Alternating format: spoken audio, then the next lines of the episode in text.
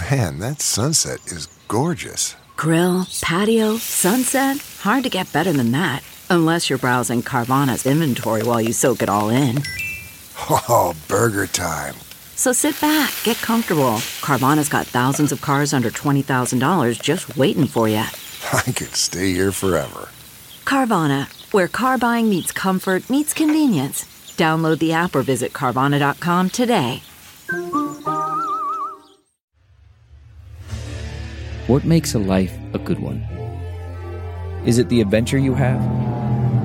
Or the friends you find along the way? Maybe it's pursuing your passion while striving to protect, defend, and save what you believe in every single day. So, what makes a life a good one?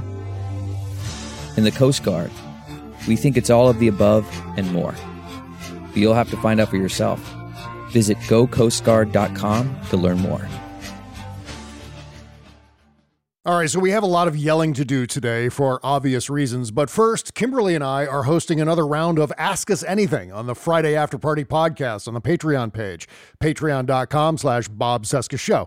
I just posted a thing on the Patreon page too, open to everyone, subscriber or not, where you can ask us questions about whatever. And on the March 1 edition of the After Party, we'll answer as many of your questions as possible. In other words, you don't have to be a member to ask us a question, but you have to be a member to listen to our answers on the After Party. It's $10 a month, the After Party level at patreon.com slash Bob Cesca Show. Thanks so much for your questions and for supporting this podcast. And now let the cartoons begin. The Bob Cesca Show. Bob Cesca. People ask me, were you, uh, you know, were you, were, you must have been the class clown. And I say, uh, no, I wasn't. The Bob Cesca Show. From our nation's capital, it is Thursday, February 29, 2024, and this is the Bob Cesca Show on the Sexy Liberal Podcast Network. Hi, I'm Bob. Hello, Bob. Hi, day 1136 of the Biden Harris administration, 250 days into the 24 presidential election. Instagram and threads, the Bob Cesca. Follow me there. Also, Blue Sky Bob Cesca, Twitter Bob Cesca underscore go, and Spoutible Bob Cesca. Oh, and by the way, our Patreon page, bobcescashow.com. And those two good looking people, it's the Goth Ninjas. Yeah. It is Jody Hamilton, the showrunner, executive producer of The Stephanie Miller Show. Patreon.com slash Stephanie Miller Show. Also, sexyliberal.com for tour dates. Also, David Ferguson, we sometimes call him T Rex. His music project is Astral Summer. Patreon.com slash Astral Summer. Okay, Goth Ninjas. Uh, the big question of the hour is, uh, and we'll start with Jody. Jody, how pissed off are you at the Supreme Court? Um, the DC Circuit wrote a brilliant opinion Yeah. that they should have said done. Mm-hmm. Um, and when I read the the the, the cert this morning, because my question was because nobody was really talking about, they're like, oh, he's delaying, he's delaying. They also said to keep the stay in place, which means there were five people on the court because four only needs to happen for cert. Yeah. Five needs to happen to extend the stay. Mhm. So my guess, Alito, Roberts, Mhm. uh, Thomas, Kavanaugh, and Barrett. Okay. I was going to say Gorsuch, Um, but yeah. No, I'm going with Barrett because uh, you got to remember that uh, Tom, uh, not Thomas, uh, Roberts, Mhm. Kavanaugh, and Barrett all worked on the bo- uh, on the. Uh, uh, I can't talk today. George Bush. Yeah. Uh, thing. So those three definitely wanted Okay. to do it. Yeah, yeah. And then Alito and Thomas just want Donald back in because they don't want to retire under Joe Mhm. Biden. So, in all, how pissed off are you? Going back to the original A question. little bit livid. Um, a little bit. Jody, we're going to mark Jody down as a little bit livid. Okay. Yeah, because good. those those that off obviously works as a phrase. Um, Eleven percent livid. yes, there we go. It goes up to eleven. Um, I m- Stephanie this morning was like, "I'm just gonna seethe quietly," and Chris and I were like, "That's really good for radio." That's right. Quietness is always effective in an audio only format. David. Exactly. David, how pissed off are you on a scale of one to 10? Where are you? Uh, Twenty. I mean, Yeah. exhausted, annoyed. Yeah. I'm just. It's amazing to me that one human being has managed to be a like human hair and grease clog in the human in the U.S. criminal justice system. Yeah. like it's just nothing seems. I, I I'm so tired of him. I just want him to die. Well, No, the uh, Bob Cesca show does not approve of people dying. um, well, Unless you know, it's if he- natural. yeah, sure. Naturally. I mean, if he naturally died, you know, Passes Strokes away, out. would- none of us would be upset, and then there's a lovely star on the Hollywood Walk of Fame that we can all urinate upon. That's right. My uh, my brain is burning, and it's not just because I'm suffering from an ocular migraine right now. And it started like seconds before we started the show, where I'm getting that Poor thing. That multicolored, like rainbow, jaggy circle in the middle of my ah. field of vision. So everything I look at has that thing floating in it, and it's getting bigger and bigger and bigger as it normally does. So that's a perfect accompaniment to my complete and total angst about the Supreme Court. And look, ultimately, I have a positive outlook on this.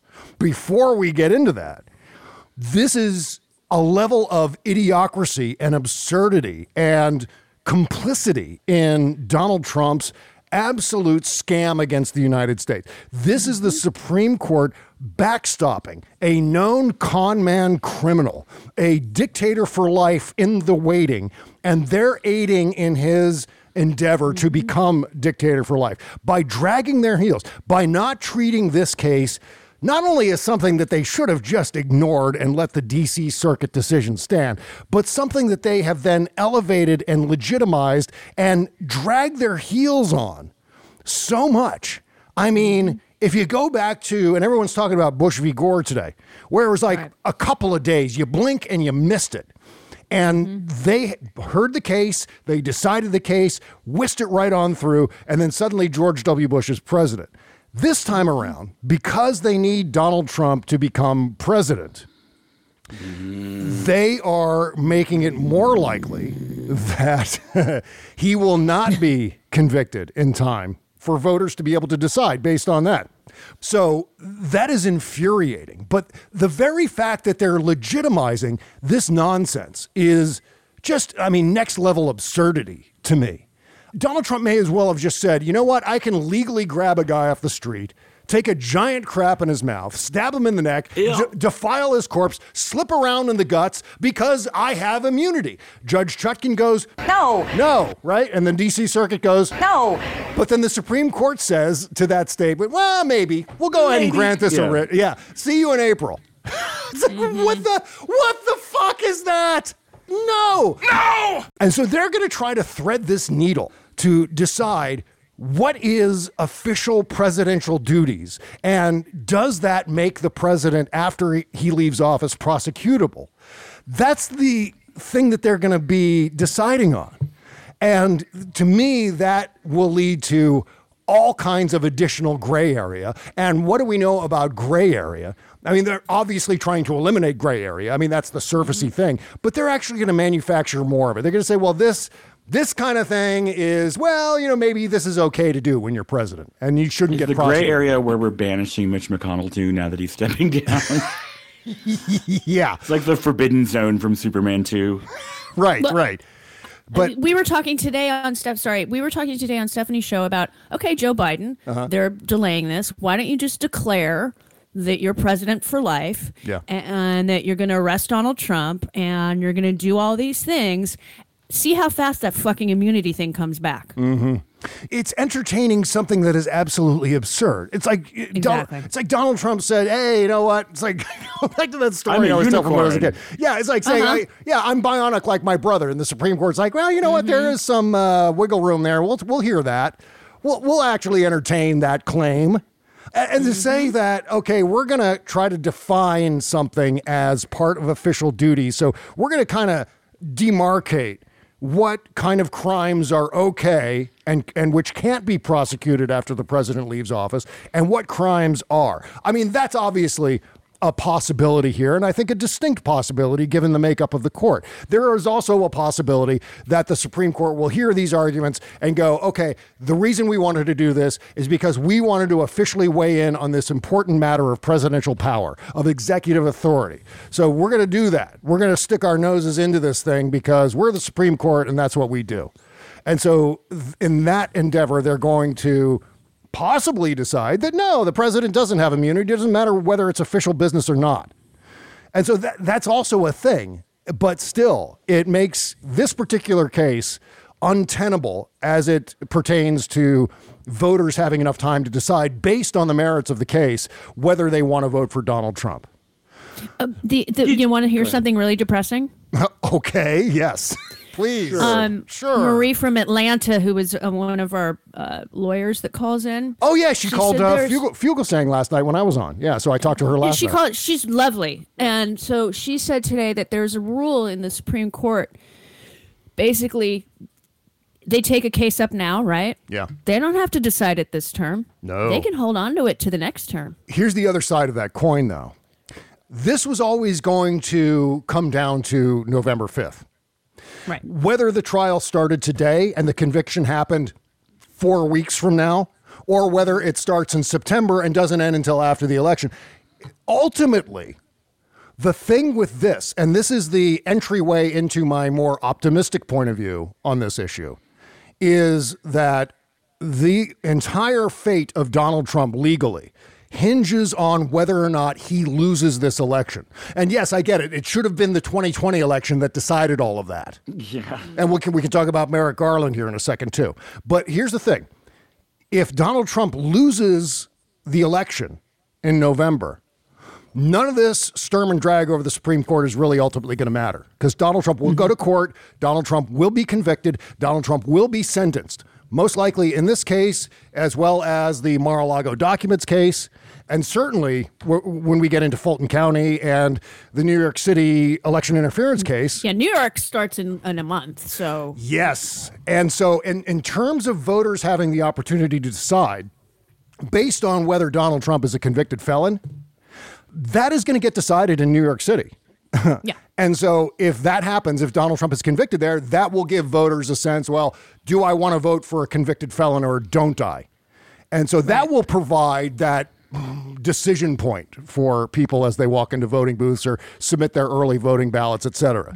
So that's I think that's a that's an upside. The Supreme Court is not interfering in that.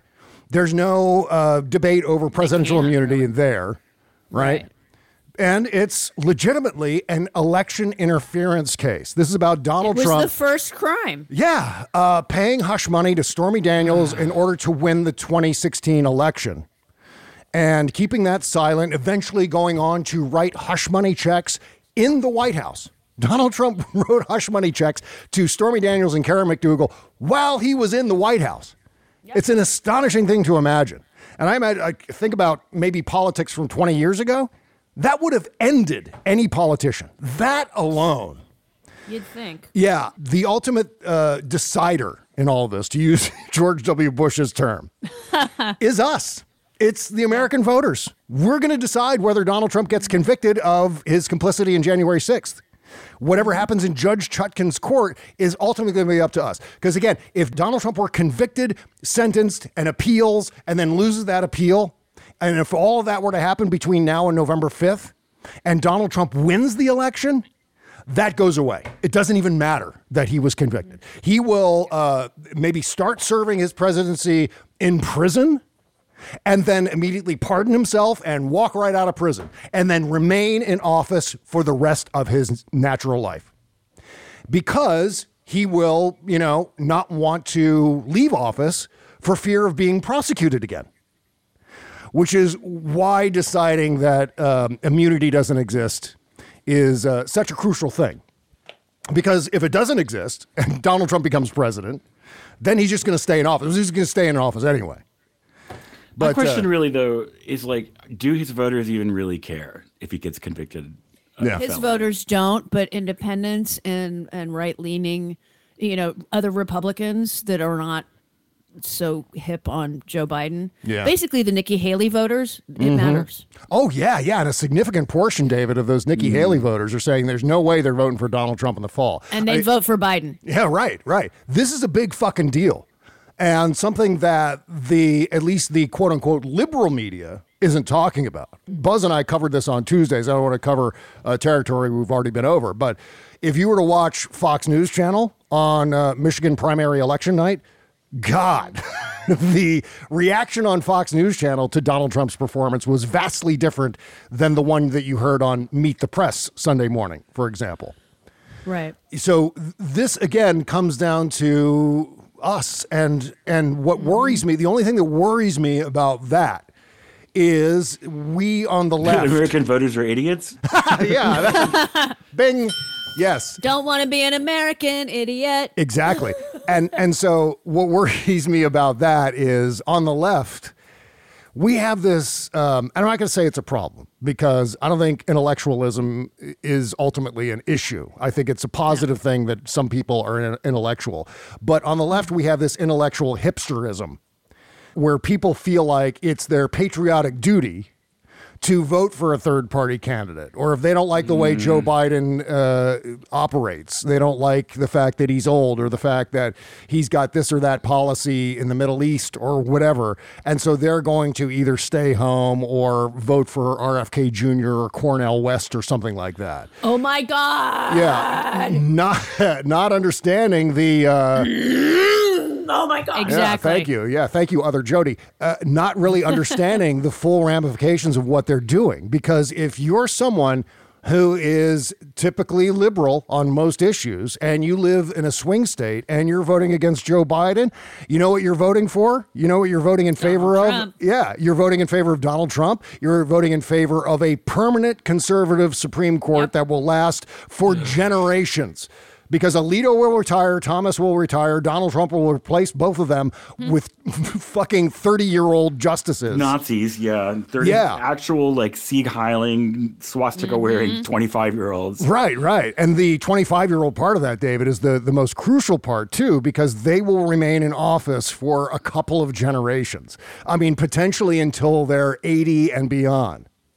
This is so important that the typically Democratic voters, Democratic leaning voters, et cetera, it's so important that we all unify around making sure Joe Biden gets into office again. I don't want to be sitting here a year from now with another situation like we had in 2016, where in Pennsylvania, Michigan, and uh, Wisconsin, the mm-hmm. total number of Jill Stein votes, if you were to give mm-hmm. those to Hillary Clinton, none of this would be mm-hmm. happening right now. Yeah. Exactly. And a, a year, right? And if a year from now we're sitting here rending our sackcloth over the fact that it happened again, I, I don't even know what to say about that, other than to say that I'm going to be looking in in the direction of the hipster contrarian leftist voters who decided to stay home or vote for third party candidates, knowing the real stakes of this, knowing that they believe somehow. And again, I don't want to turn this into an attack on the left, but I just want to include this as part of the conversation Oh, here I will. because Fuck them.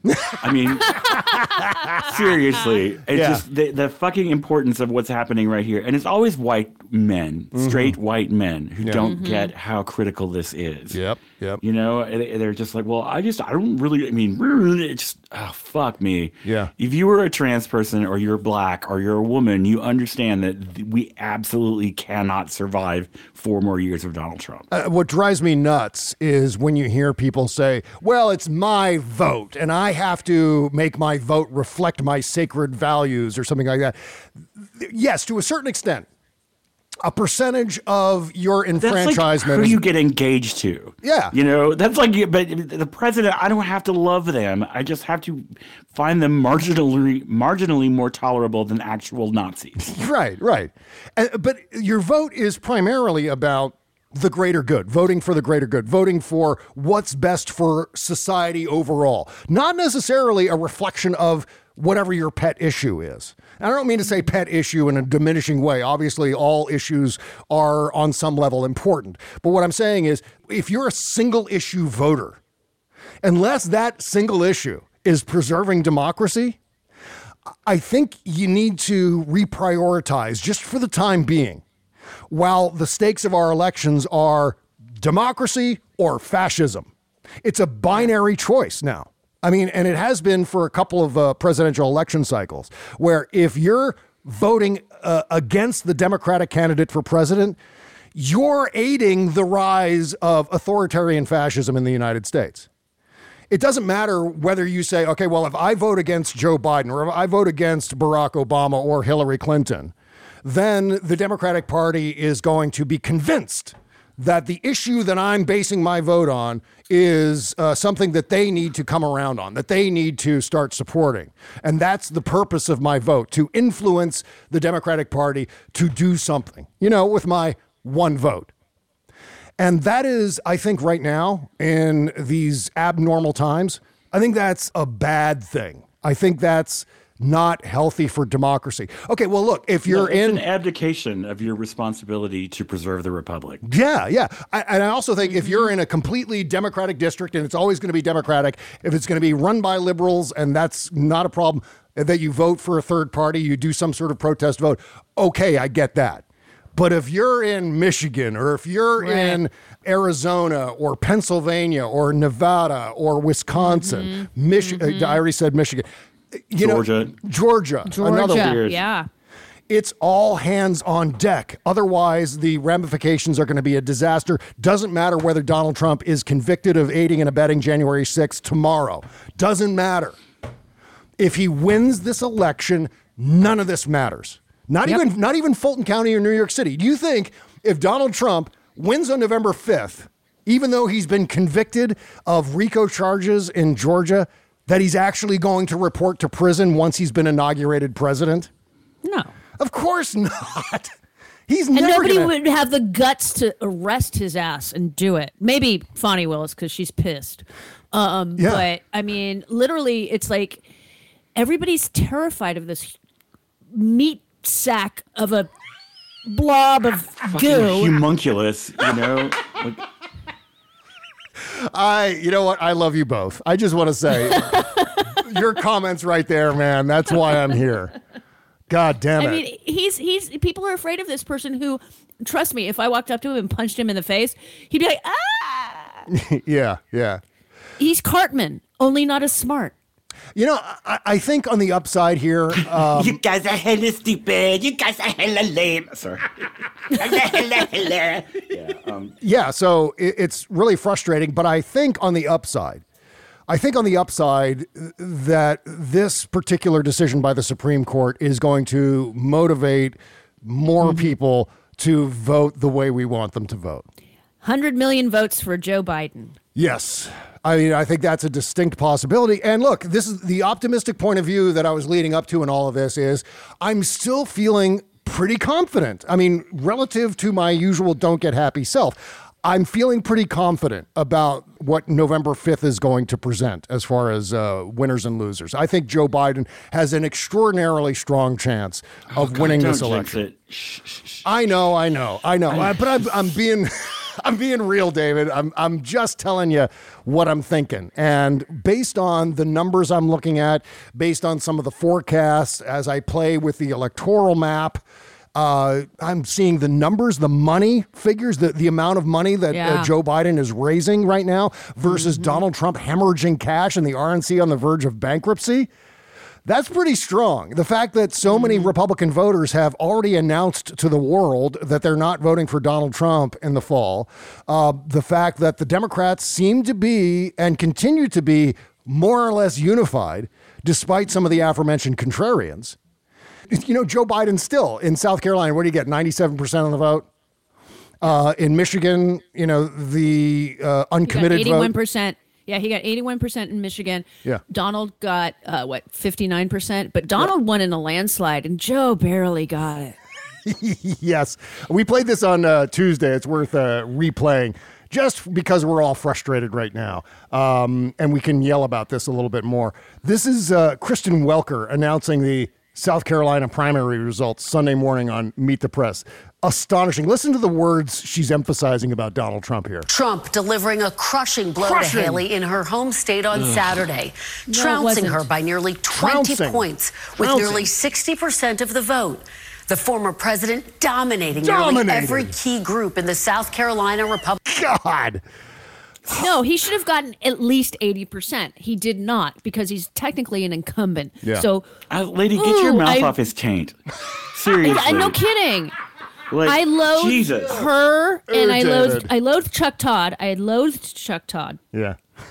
but I think he had more control over his producers. Yeah. Um, and it's her producers you got to be mad at. Mhm. Trust me on that one. Yeah, because yeah. they're producing the show, and and they're making sure that it's written the way it's written. And she's brand new to this, so maybe she's a better interviewer than we think. But Mhm. she's worried about losing her gig, Yeah. which is why they won't give it to somebody like a Rachel Maddow.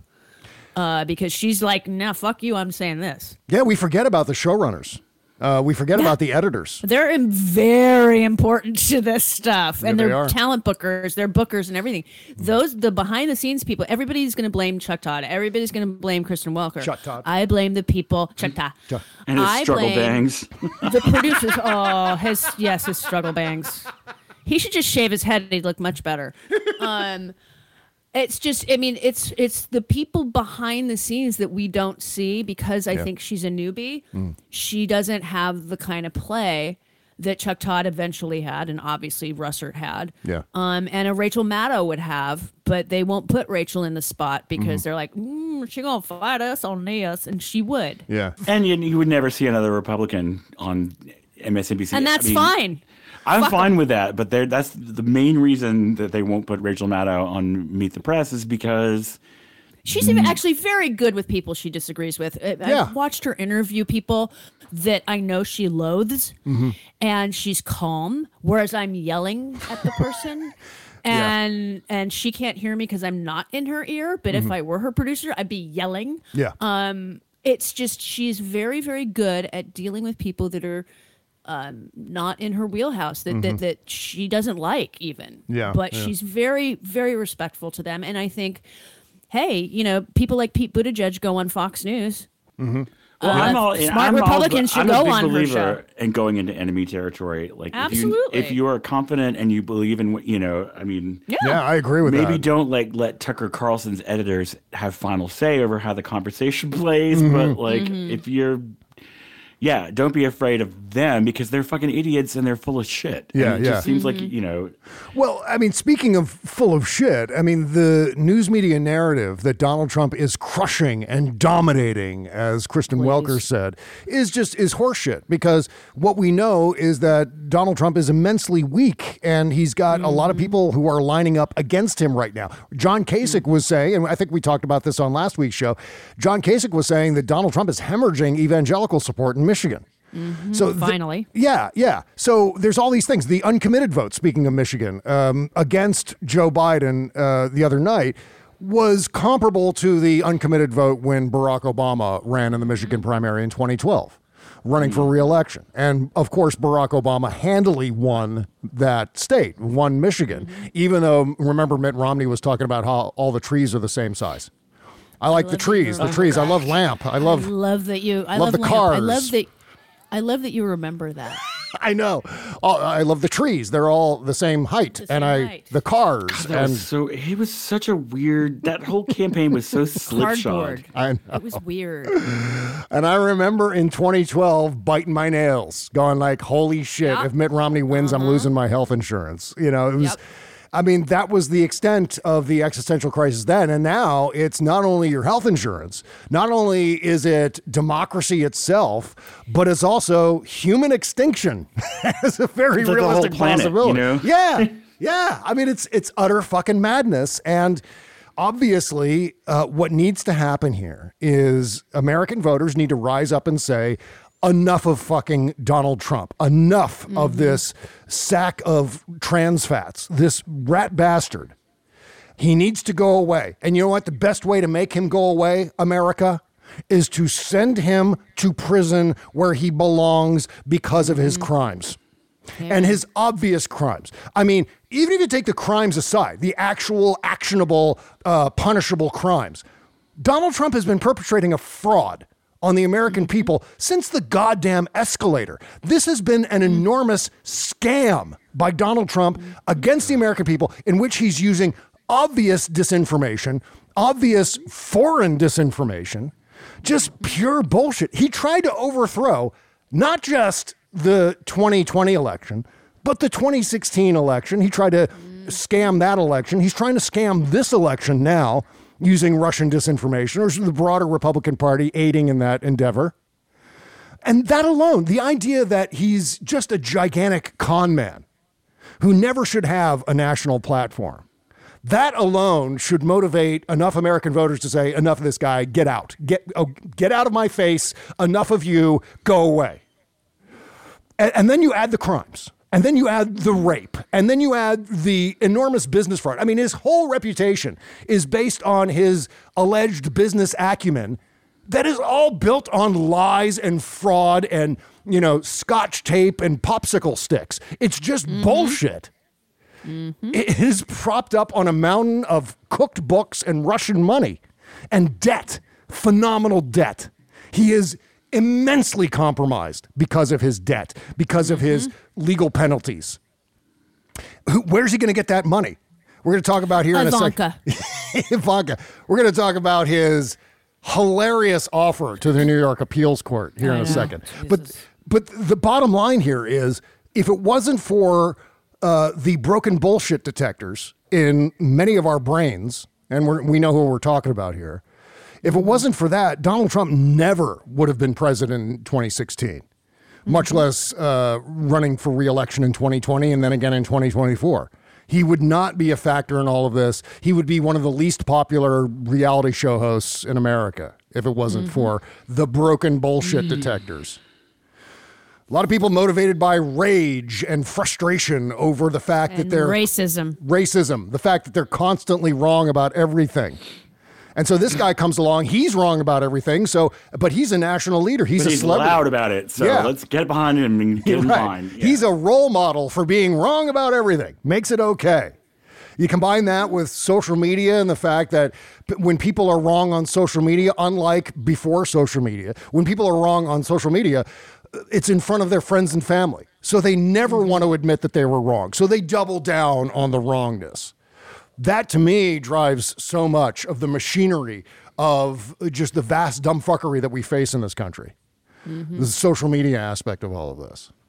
Okay, so a couple more things on the uh, Supreme Court before we uh, take a break. Uh, former U.S. Attorney or Assistant U.S. Attorney from SDNY, Richard Signorelli, wrote an interesting thing on Twitter yesterday, and I wonder if this is going to be explored by Jack Smith. He said Jack Smith should file a motion with the Supreme Court allowing for the lifting of the stay to allow for pretrial proceedings, including discovery, Yes. to take place while this case is pending before the Supreme Court, all in the public interest. This would make sure the trial could be commenced in the summer.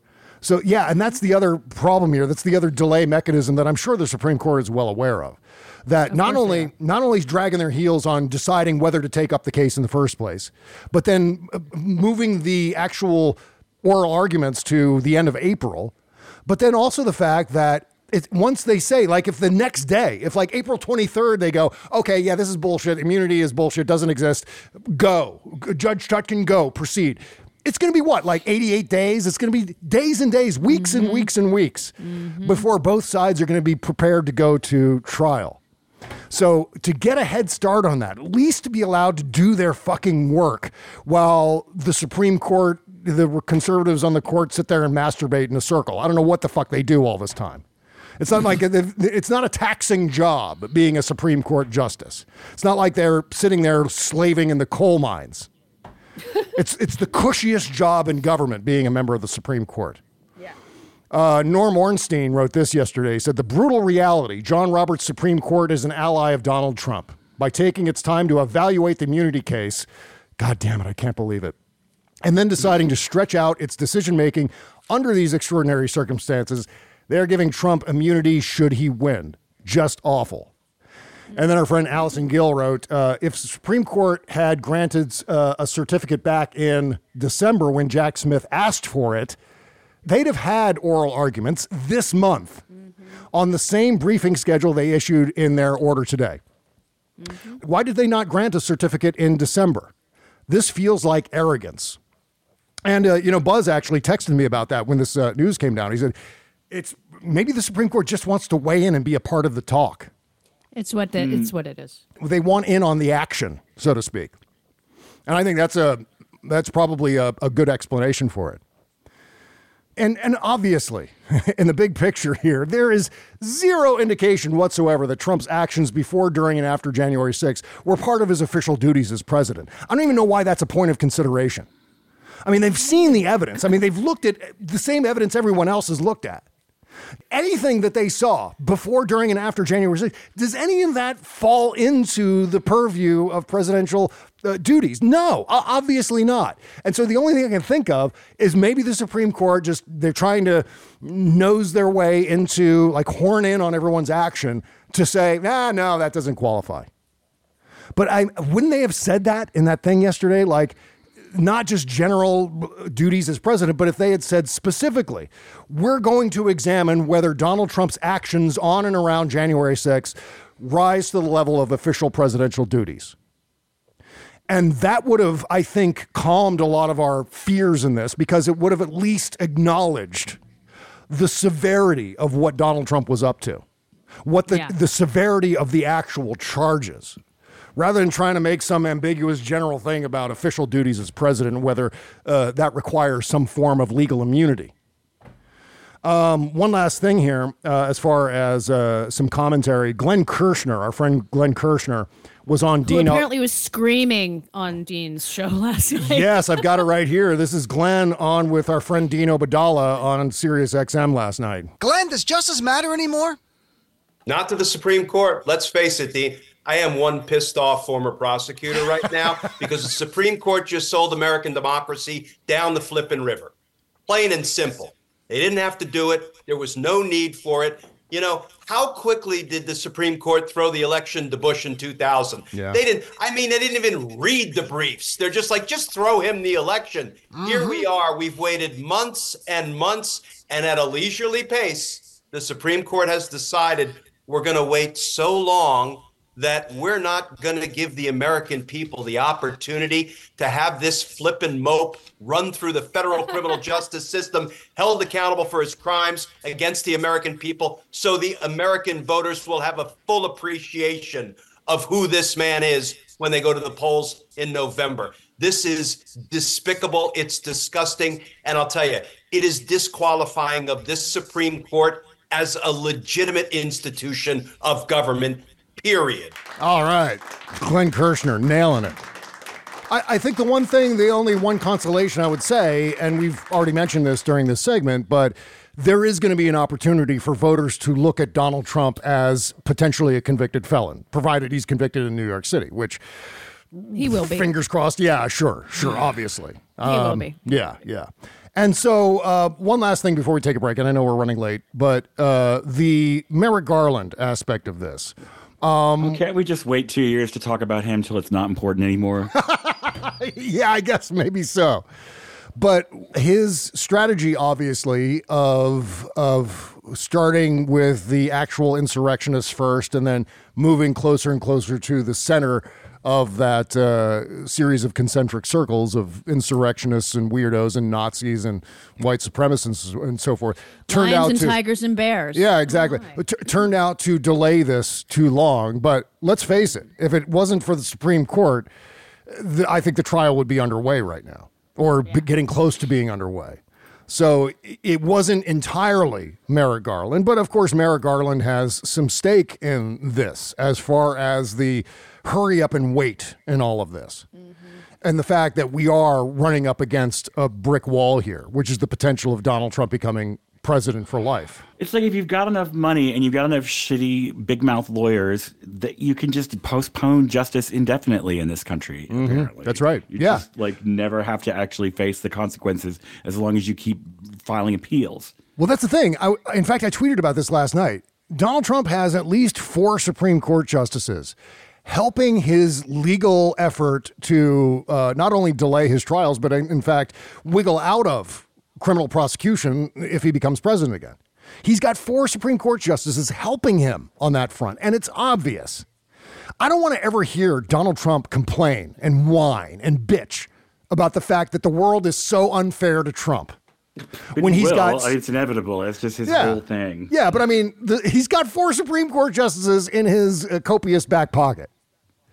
Jesus Christ. I mean, talk about privilege. Talk about entitlement.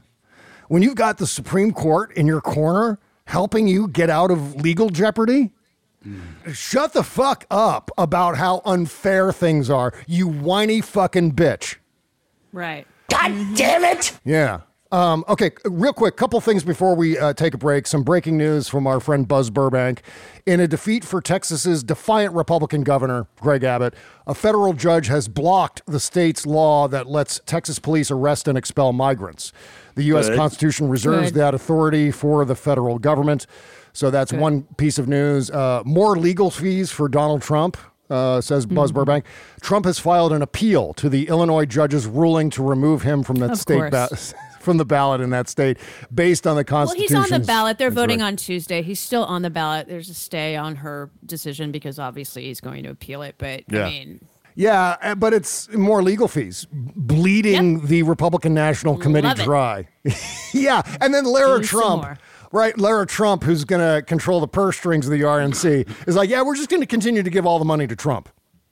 If you're a uh, congressional candidate or a Senate candidate or a state legislature candidate, governor candidate, et cetera, uh, go fuck yourself. This is all about this is Trump's money. You're not getting any help from us. Good luck. Good luck. And that's all good news for us. Uh, it makes me very, very happy that uh, Donald Trump is just a cash suck. You know, because he's such a great businessman. As, as Steve Marmel said on the show yesterday, yeah, because he's so good with money right? Which is obviously not the case at all. So, uh, yes, uh, in just a second, we're going to talk about Mitch McConnell stepping down, uh, who may replace him. We also got to talk about and laugh at Donald Trump about this offer to the New York Appeals Court yesterday that just kind of came and went. Happened before yesterday's show, and then we had the answer back from the appeals court right after the show. So I got part of the information. I guess, I guess that's something that I could be uh, happy about. And then uh, the Senate Republicans have blocked passage of a bill to protect access to in vitro fertilization nationwide. Yep. So the Republicans have seriously painted themselves into a corner on IVF, and I'm totally here for it. Plus, we got to talk about uh, the reason why Senator Hyde Smith. Uh, she's done this twice, I think. yeah, voted to block this uh, IVF protection legislation by Tammy Duckworth. So we'll talk about that too, and a whole lot more right after these words. CarMax is putting peace of mind back in car shopping by putting you in the driver's seat to find a ride that's right for you. Because at CarMax, we believe you shouldn't just settle for a car, you should love your car. That's why every car we sell is CarMax certified quality so you can be sure with upfront pricing that's the same for every customer. So don't settle. Find love at first drive and start shopping now at CarMax.com. CarMax, the way car buying should be. Okay, picture this. It's Friday afternoon when a thought hits you. I can spend another weekend doing the same old whatever, or I can hop into my all new Hyundai Santa Fe and hit the road. With available HTRAC, all wheel drive, and three row seating, my whole family can head deep into the wild.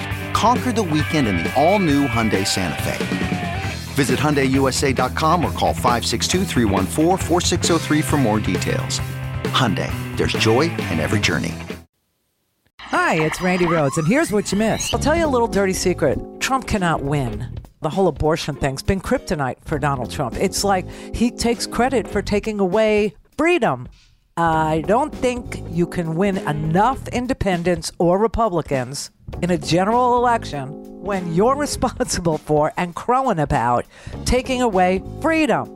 Banning books is a thing, right? Banning abortion is a thing. Now banning IVF. Now contraception, they want to take that away too. And they're going to go after gay marriage. Do you understand that? And there are just too many people that aren't in the mood for theocracy, that aren't in the mood for one version of religion to be in your life to be in your bedroom, to be in your doctor's office, to be in Foot Locker with you. Don't have time to listen to the live show? Want to hear more on your schedule? Go to randirhodes.com and buy a stinking podcast. There is exciting news in Stephanie Miller podcast land, isn't there, Chris? We now offer Stephanie Miller's Happy Hour podcast and the Out of the Gate podcast. Stephanie Miller's Happy Hour podcast is once a week. It is the best interviews of the week from the Stephanie Miller Show every Friday. Stephanie Miller Out of the Gate is daily. You will get the first segment of every day's Stephanie Miller Show, plus Stephanie Miller's Happy Hour Extra, which is the best interview of each day. So three different podcasts in one feed. Get it wherever you get your podcasts. Subscribe on your favorite podcast app. Bob Cesca.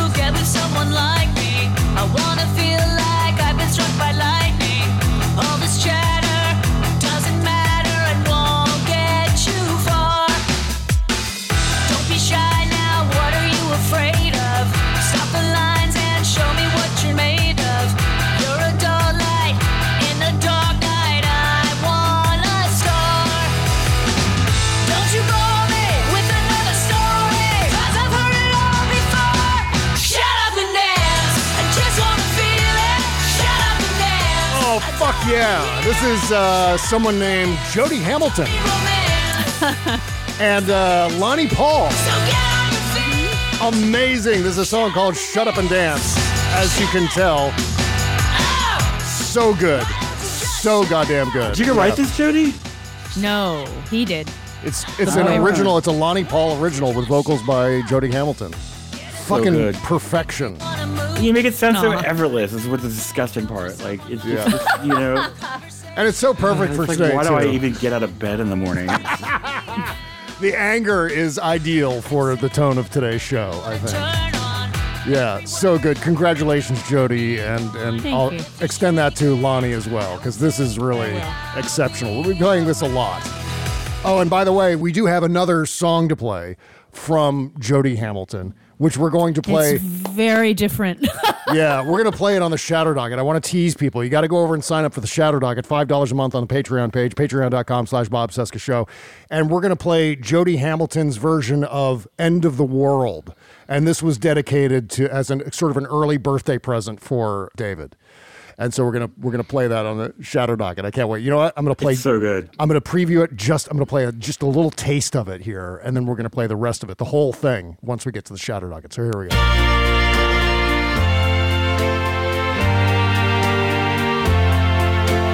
Why does the sun go on shining? Okay, that's enough. You got to hear the rest of it on the ah. Shadow Docket.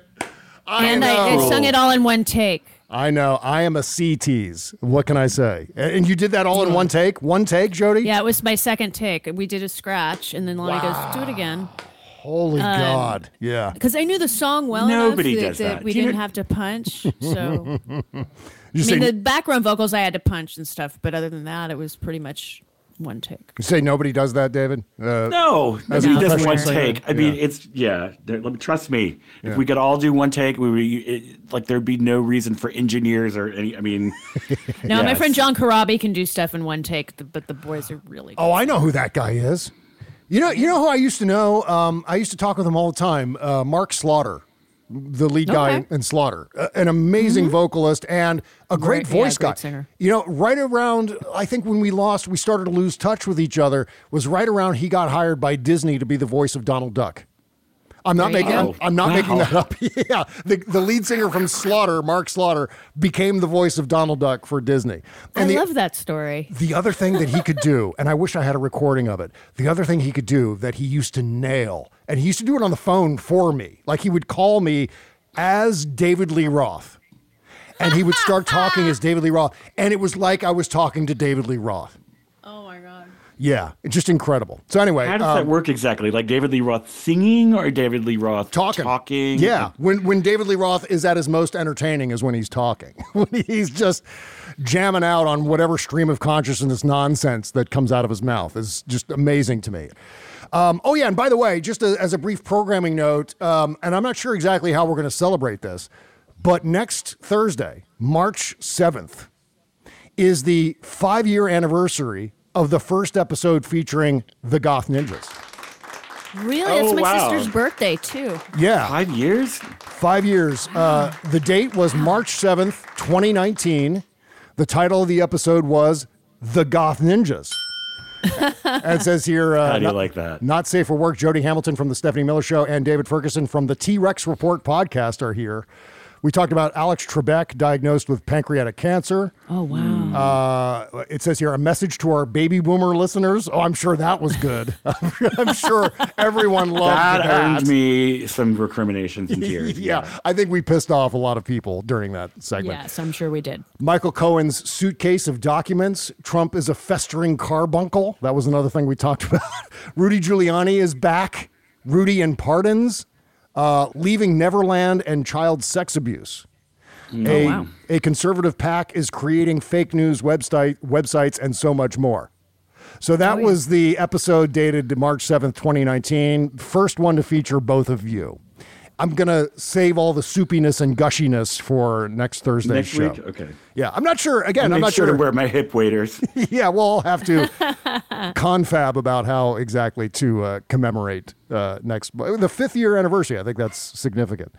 And so uh, I just happened to be going through the archives yesterday. I was like, yeah, when was the first Goth Ninjas episode? And I thought it was shortly after Chez died in 2017, but it wasn't until March 2019. Yeah. So you were co- you were um uh, scrolling through people for a while. Yeah, yeah. I mean, there was a period of time when uh, Jacki Schechner was the Thursday Mm-hmm. co-host. Then it was uh, then it was just you by yourself, Jody, for a while, and then it was also Mhm. David by himself for a while. Mhm. Buzz was always kind of permanently in that Tuesday slot, but Thursday bounced around a lot until we landed on the both of you together, and I was like, ah. Chocolate and peanut butter tastes great together. Perfect.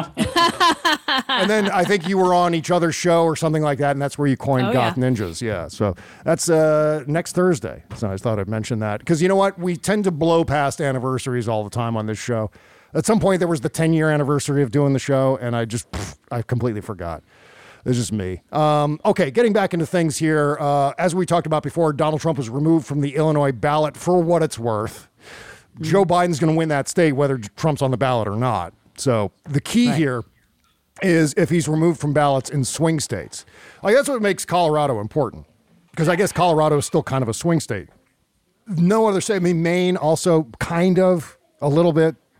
Always tends to go blue, but you know that's how uh, that's that's how that works. Um, so anyway, uh, meantime, Mitch McConnell announced that he's going to step down as the Senate Republican leader uh, this November.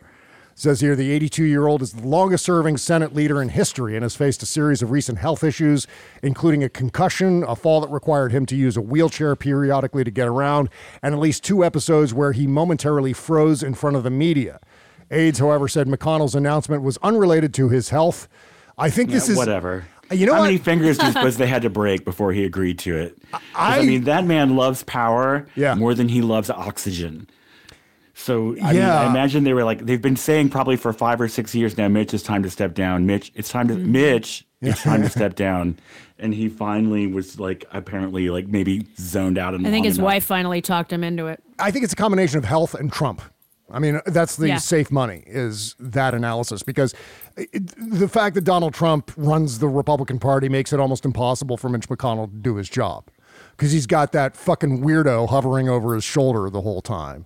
And uh, maybe the bipartisan. But he still managed to fuck up the Supreme Court. Oh, well, yeah. I mean, let's- let's be managed clear to about fuck this. up This is- voting rights permanently. I mean, Yeah, fucking Mitch McConnell's legacy is going to be with us so much longer than his hideous turtle face. Yeah, he's a fucking snake of the highest order, and that's for sure. And and we know uh, his entire list of things, the awful things that he did, the fact that he refused to do advice and consent on Merrick Garland's nomination to the Supreme Yup, Court. That fucker. Jesus Christ, talk about setting a With thing nine off. months to go in the Obama presidency, but like, oh my God, we can't do it. And then Amy Coney Barrett, it's like, you know, within 72 hours of Ruth Bader Ginsburg being in the grant in the ground, they fucking nominated and passed her on through the Senate. Like, just okay. It was Trumpism really before there was Trumpism. Because now, I mean, we've seen echoes of that obviously in inside Congress. Like the fact that they waited so long to swear in uh, Tom Suozzi, uh, which they finally did, right? There, he was sworn in. What They did. He was sworn in yesterday. Yeah, Yeah, yeah. But they, but they did drag their heels for a good long time. But that's just the kind of fuckery that the Repub- Republican Party is up to. It's no longer about like, okay, we're going to come up with this really airtight way to describe this policy position and and decl- and and you know plant our flag on this particular issue and push. It's not about that anymore. It's it's purely about saying and doing whatever you need to do to win the day. You know, it's almost a direct consequence of the horse race style in the political press, where it's all about. Remember the old discussion about who won the week? Who was it? Chris Matthews used to do that. Uh-huh. Who won the week? And it's really just about punishing the other side. It's not really about doing anything that's within the realm of fairness or fair play. That's gone. That's long gone. The Democrats still uh, engage in fair play and respect for institutions and things like that. However, uh, we tend to be the guy who gets sand kicked in their faces at the beach because of it. You know what I mean? It's sometimes the way um, the Democrats comport themselves as being the grown-ups in the room it opens them up for uh, that kind of uh, dominance from the Republicans. So Right. maybe a little bit more hardball from the grown-ups in the room. God, please. You don't have to make You know, asses it's of yourself. Still Just- trying yeah. to, they're, they're acting like we're in college when it's basically a like violent kindergarten in Congress at this point. yeah. Mm-hmm. So uh, it's either going to be John Cornyn or John Thune. I think who's going to. I, I would take either one of those over Rick Scott any day. Yeah, and you know what? I take either one of them over Mitch McConnell. But we say that now.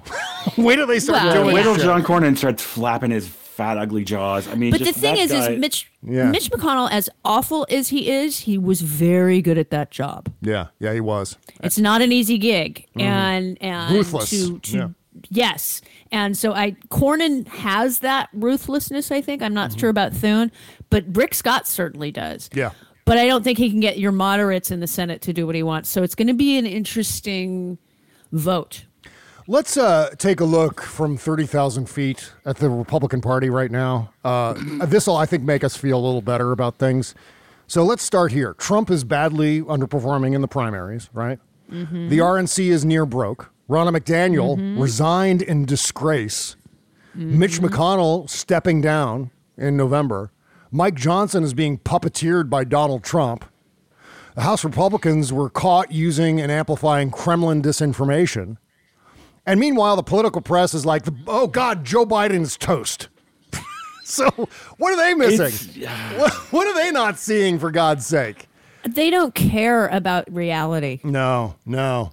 I, I mean, start looking at it sometimes and I'm like, do I have a head wound that I don't know about? I know, I know. That's what I felt like yesterday when I saw the news that they were gonna, that the Supreme Court was going to take up the immunity argument. It's like, wh- what? What? How is that even a thing? What? What? It doesn't make any goddamn sense. And then when I hear the political press behaving this way in the face of a crumbling Republican Party, I mean, for God's sake, just look at the IVF issue alone. They they have completely flummoxed themselves on the abortion issue writ large. They don't know what to do. It's Yeah. like well, we want more, you know, wealthy white babies to be born, but not every embryo is viable. And they they only implant a few now at a time versus they used to implant like ten. Yeah. And so they, you know, these people have twenty or thirty embryos, and they maybe only want one or two kids. Mm-hmm. And so, my question is, in Alabama, where they're considered children, Alabama. Alabama. Alabama. Yeah. If they um is the state then going to pay for them to be kept on ice? Because the parents shouldn't have to. Yeah. Well, here's the thing. I was looking this up yesterday because I wrote a piece about it for uh, the Banter newsletter, thebanter.substack.com. And I found some research indicating that one person who has IVF treatment, half of their embryos are destroyed. Half of the embryos created in the treatment of that one person are destroyed. So the Republicans and especially Donald Trump, who are now coming out in support of IVF because they're triaging this Alabama Supreme Court decision, as you were saying. They're opposed to a 12 year old rape victim having an abortion, mm-hmm. but they're mm-hmm. okay with a wealthy white person in an IVF clinic having multiple abortions in an endeavor to Well, conceive. Technically, those aren't abortions. Well, I mean, the destruction of embryos, the destruction, Destruction of human of an embryo, life, yeah. babies in their vernacular, right? Well, and and uh, by the way, also somebody brought this up on I think Thom Hartmann yesterday. If you have say you know ten embryos that you're not going to utilize, but Alabama says you have to keep them, Mhm. then can you write off all of them as your children? Dependents. Yes. Of course, of course you can. You should be able to. Why wouldn't you be able? I mean, You should if you have to pay for them to stay on ice or on nitrogen or whatever they're frozen with. Um, if you have to pay for that, then you should be able to write them off as children Yeah. up until you know, and then whatever health care they need, like I don't know, staying frozen, then they're under your insurance. I mean, Mm-hmm. there's a multitude of issues that they're not thinking about, No. and I hope the Democrats, especially in Alabama, hammer this. Yes, yes. And so the Senate Republicans have now blocked the passage of a bill to protect IVF. So Alabama Supreme Court says no to IVF. Those are babies you're killing, you rat bastards, they said. And then the Republicans and Donald Trump come out and say, oh, no, no, no, wait, no, we like IVF. We support IVF. And now the Senate Republicans are like, no, no, fuck IVF. We hate IVF. Yeah. We don't want to support IVF. Well, because human animal hybrids, dude. Yeah, human animal hybrids. That's what Senator Hyde Smith is worried about. Human animal hybrids. She's worried about What the the fuck? the pig man is what she's worried about. pig man. A pig man. Half pig, half man. That's it. worried about Kramer's pig man in the hospital. That's what they're freaked out about. The fact that IVF is going to lead to human animal hybrids. I'll never forget. what was it? Bearman Pig on South Park? Wasn't it Bearman Pig on South Something Park? like that, yeah. I remember George W. Bush mentioning that in one of his State of the Union addresses. He was talking about human animal hybrids. So, yeah, so uh, Senator Tammy Duckworth brought up this bill to protect IVF under unanimous consent, a procedure that allows any one senator to, to object. But it was blocked by Cindy Hyde Smith, who called the legislation a vast overreach. Senate Republicans characterized the bill, which states that people have the right to access assisted reproductive technology, that doctors have the right to provide it, and insurance, insurers have the right to cover it, as bait while claiming they support IVF. In the wake of the scuttled vote, the Biden campaign tied the Alabama ruling to the Supreme Court's overruling of Roe v. Wade in, in June of 2022, arguing that if Trump supported IVF, he would demand Republicans protect access to it, but he hasn't. See, they, they don't know which way to go on IVF. They're completely confused because they know that supporting IVF tacitly means they support the destruction of what they consider to be babies. And it means that they don't believe in the personhood. That's right. Yeah, I mean that's the biggest deal. Uh, is Mm-hmm. they're trying desperately to have this catch-all uh, uh, legislation or constitutional amendments, for that matter, Mm-hmm. to say that embryos, newly fertilized embryos, uh, Mm-hmm. should be considered persons with all the rights uh, therein. You know what I mean? Except for the person that's actually carrying said embryo. Exactly She right. I don't think no they believe any of this. Yeah, you know, I really just think that this is a means to an end of mm-hmm. controlling women. Yeah. Right. Right. Yeah, So absolutely. Well, that's the that- distinction. that's part of this, the, the infuriating thing about 90% of GOP policy is that you could tell the people who are espousing it don't actually believe what they're saying. yeah. Yeah. It's just they, they if they say out loud, we want women barefoot and pregnant and back in the kitchen, nobody will vote for them. Mm-hmm. Right, right. Uh, we're going to take a short break and we come back. I want to talk about Donald Trump's offer to the New York Appeals Court. and uh, what else do we got? And here? the New York Appeals Court said, hell no. right. Yeah, no. No, no. I said no. Um, and also, we're going to talk about Lauren Boebert's kid, who was Oh, Oh, that, that One man motherfucker. crime spree. Yeah. Jesus Christ. And God bless uh, Senator Fetterman. He goes, you know, the family's going through something. I'm like, you're a bigger and better man than I. Seriously. No. Okay, let's take uh, one last short break back after this. Okay, picture this. It's Friday afternoon when a thought hits you. I can spend another weekend doing the same old whatever, or I can hop into my all new Hyundai Santa Fe and hit the road. With available HTRAC, all wheel drive, and three row seating, my whole family can head deep into the wild. Conquer the weekend in the all new Hyundai Santa Fe. Visit HyundaiUSA.com or call 562-314-4603 for more details. Hyundai, there's joy in every journey. Welcome to Fail Better, David Duchovny's new podcast with Lemonada Media. On Fail Better, David, who has experienced both low and high profile failures throughout his life, explores the vast world of failure, how it holds us back, propels us forward, and ultimately shapes our lives. Each week, he'll chat with guests like Ben Stiller, Bette Midler, and more about how our perceived failures have actually been our biggest catalysts for growth, revelation, and even healing. Through these conversations, he hopes listeners can learn how to embrace the opportunity of failure and fail better together. Fail Better is out now wherever you get your podcasts. Hey, this is John Fugelsang of SiriusXM, and every morning as part of my parole, we bring you a condensed version of last night's show as the John Fugelsang podcast. Our guest list is ranged from Brian Wilson to Rakim, Julie Andrews to Ashanti, Willie Nelson to Smokey Robinson, from Mark Hamill to The Who to REM, from Bernie Sanders to Chris Christie, Tyler Perry to Carol Burnett. We've got the best journalists, most qualified opinions, and some of the best comics with the most unqualified opinions. The John Fugelsang podcast. Get it wherever fine podcasts can be downloaded. Bob Cesca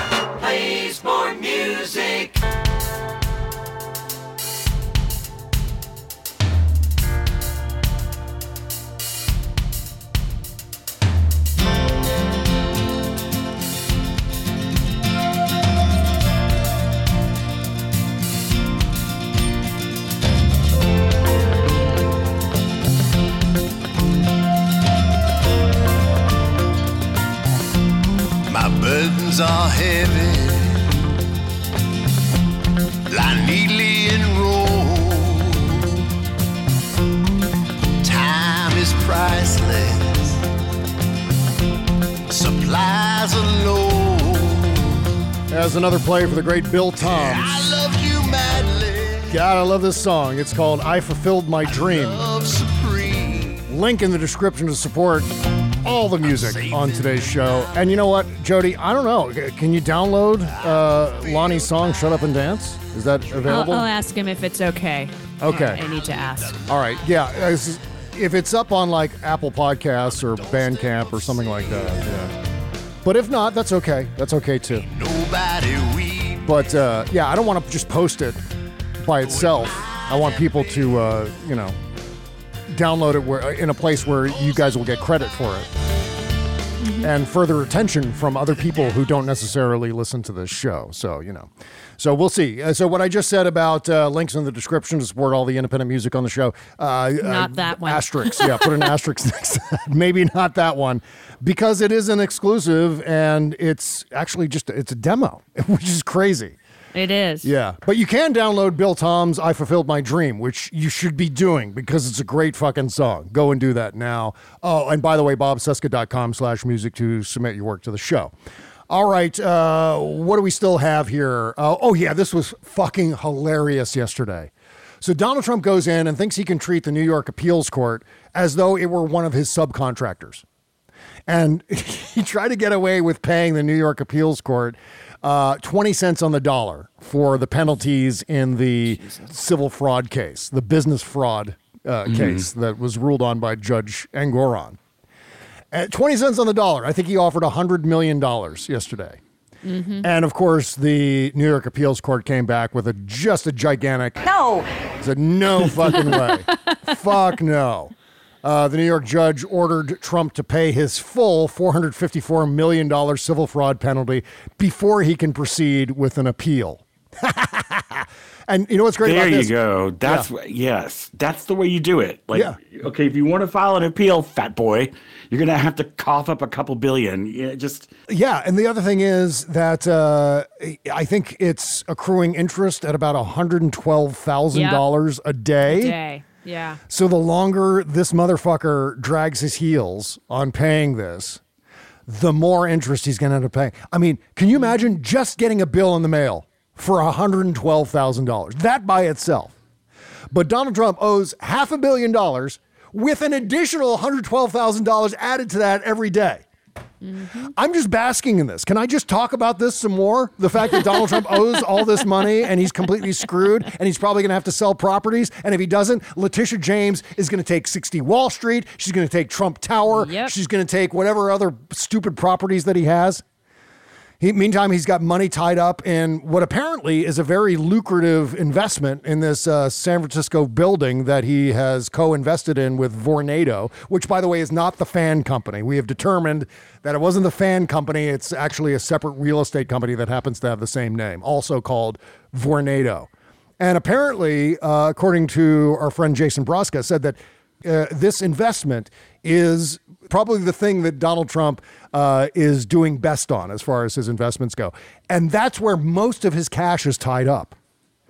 So he's kind of screwed. He's going to have to bail out of a bunch of this shit. And if he doesn't bail out a bunch of this shit, he's going to be beholden to MBS. He's going to be beholden to Elon Musk, where the hell he gets the money.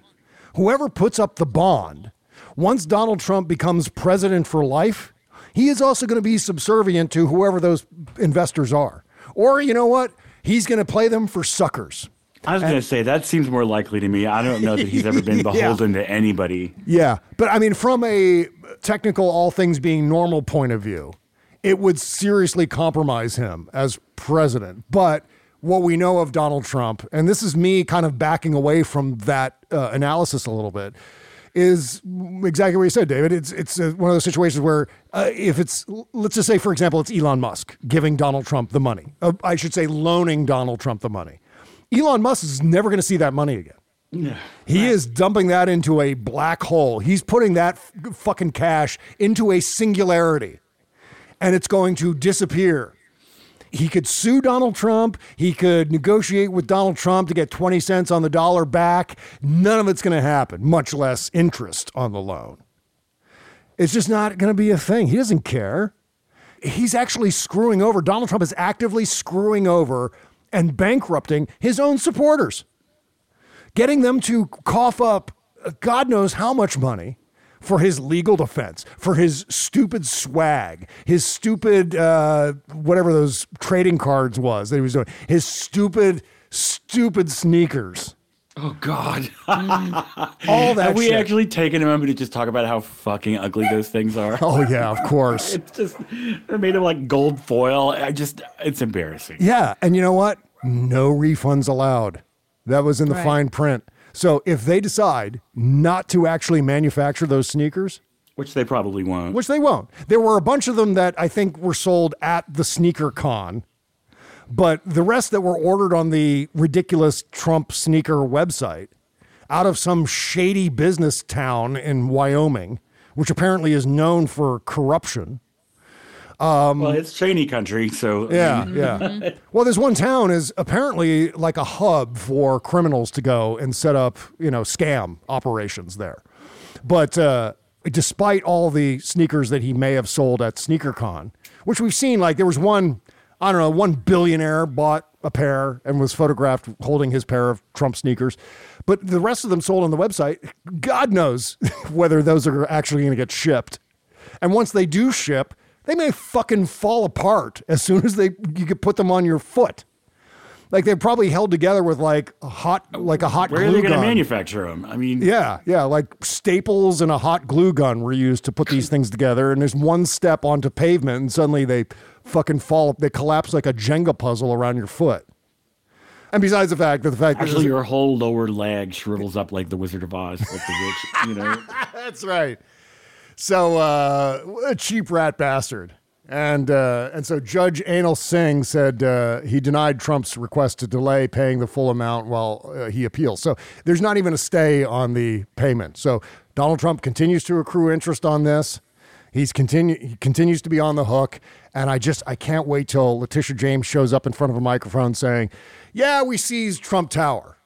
It's ours now. This belongs to the state of New York because Donald Trump is a scofflaw, refusing to pay his legal penalties. Right there in the middle of an election. See, there, there is some things to look forward to between now and November that will completely fuck over Donald Trump. I'm just looking for the upside here because uh, otherwise. I just, I just, we're so far past the point. I mean, just the whole fact that the shoes even exist Yeah. is a joke. Right, right. Just the whole thing, like that, that- he would even like conceive of this as a fundraising idea. Yeah, you know, this was like some drunk old person at Mar-a-Lago's idea that he was like, yeah, sneakers, that's it, that's the ticket. You know, So, meantime, uh, Lauren Boebert, while standing up on the uh, floor of the House of Representatives screaming about the Biden crime family, is facing her own legal issues. Her son, uh, Taylor, or Ty- is it Ta- Tyler? Tyler. Tyler. Ty- Tyler Boebert uh, was uh, arrested on Tuesday in connection with a string of car break ins and stolen credit cards that were used to buy food, diesel, and other items. According to the Rifle Police Department, food, diesel, and other items?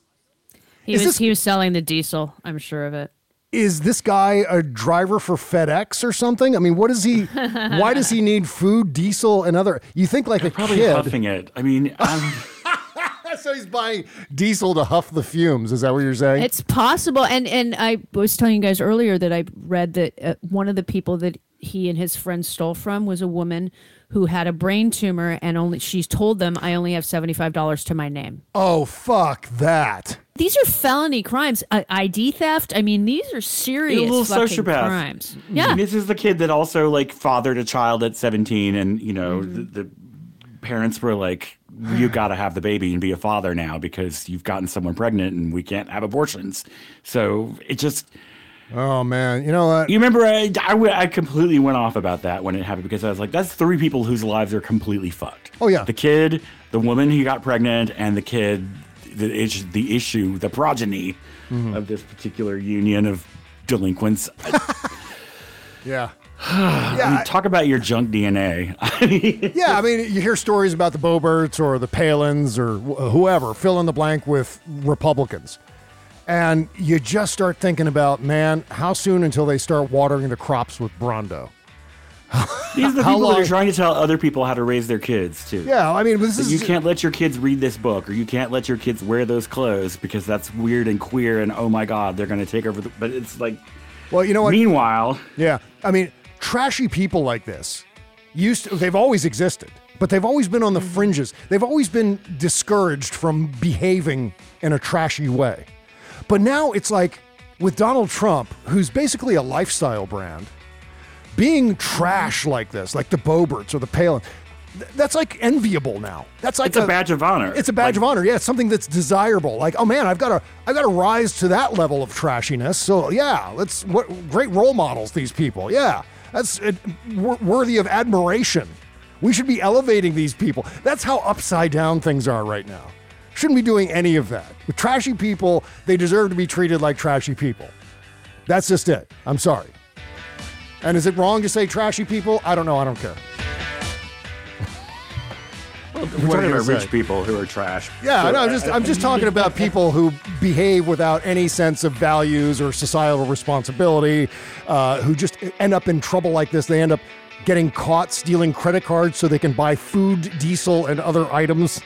They get into uh, they get into fights in their front yard with their neighbors, like fist fights. It's that kind of shit. That's just like Jesus Christ. Now they're just like one election away from running the country. Yeah. Oh, God help us all. Yeah. All right. Uh, more to come on the Shadow Docket portion of the show. We're going to play Jody Hamilton's version of End of the World, and it is gorgeous. It's worth the subscription price right now. Patreon.com slash Bob Show. $5 a month for the Shadow Docket. Go there. Do that. Sign up. Meantime, uh, on tomorrow's after party with me and Kimberly, we're doing another round of Ask Us Anything.